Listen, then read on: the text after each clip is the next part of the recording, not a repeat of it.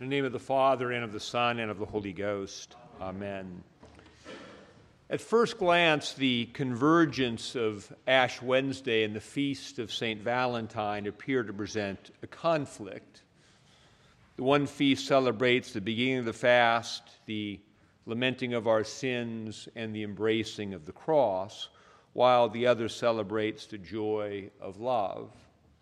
However, closer examination reveals that the two are inseparable, for we cannot begin to love until we are ready to walk the way of the cross, until we're willing to crucify our disordered desires that keep us from genuine love.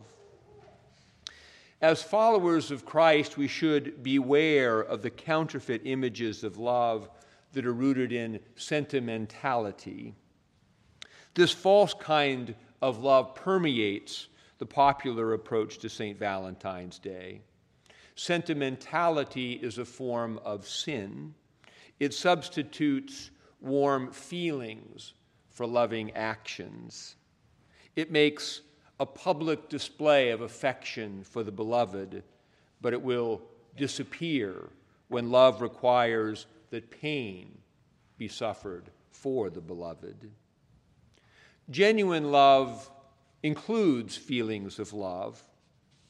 God says to us in Jeremiah, quote, I have loved you with an everlasting love.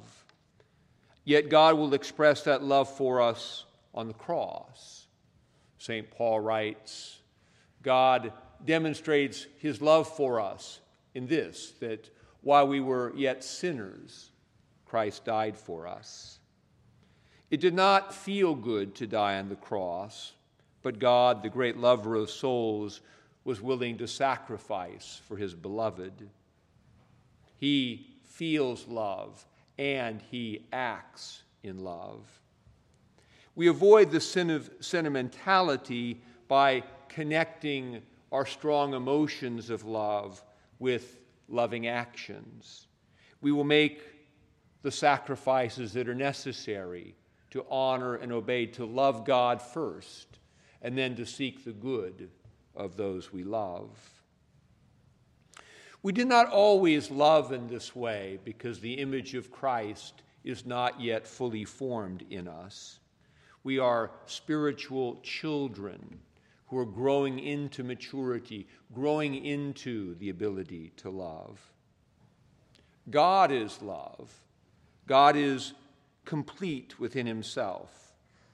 The Father loves the Son, and the Son loves the Father, and the Holy Spirit is the love that flows between them and then out from them into the world. God is love, and God loves because he is full of love, and love can do no other thing than love. We are not yet full of love. The separation from God that is caused by sin leaves us empty rather than full. And we try to get others to fill our emptiness, and we often call this love. We come to another person as though we were ready to love, but we really need that other person to fill our emptiness. And this is where sentimentality breaks down. Love feels great until I touch your wound and you touch mine. And this reignites our pain and our fear, and suddenly it feels very different. You were supposed to fill me up, but you hurt me instead. Then warm sentiment gives way to anger. Now my wound is your fault. And this is how the beloved becomes the scapegoat, how the one we loved becomes the one we will now blame for our misery. We cannot begin to love another until we are reconnected with God, who is the source of love. We can only give to another what we possess. And if we do not possess the love of God, which is given us through the gift of the Spirit, we cannot love another. Thus, our growth in love requires Lent requires that we fast and pray, that we turn away from the created things that we use to fill our emptiness and turn to God and ask Him to fill us with Himself, with love. To grow in love requires that we stop blaming other people and the circumstances of our lives for our discontentment. Love requires that we own our own emptiness and bring that to Christ. No other person can do that for us, and no other person can fill that emptiness for us. We cannot forgive and let go of the past merely because we should or even because God tells us to.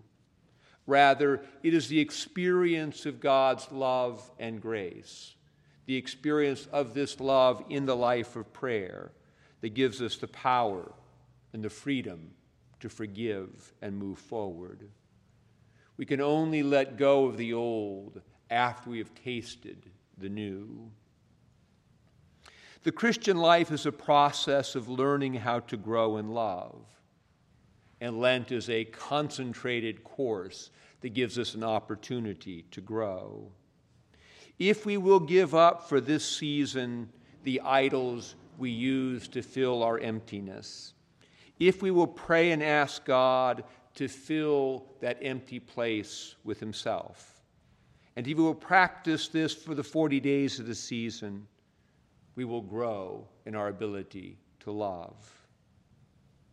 As Jesus said in our gospel, your heavenly Father, who sees in secret, will reward you openly. In the name of the Father, and of the Son, and of the Holy Ghost.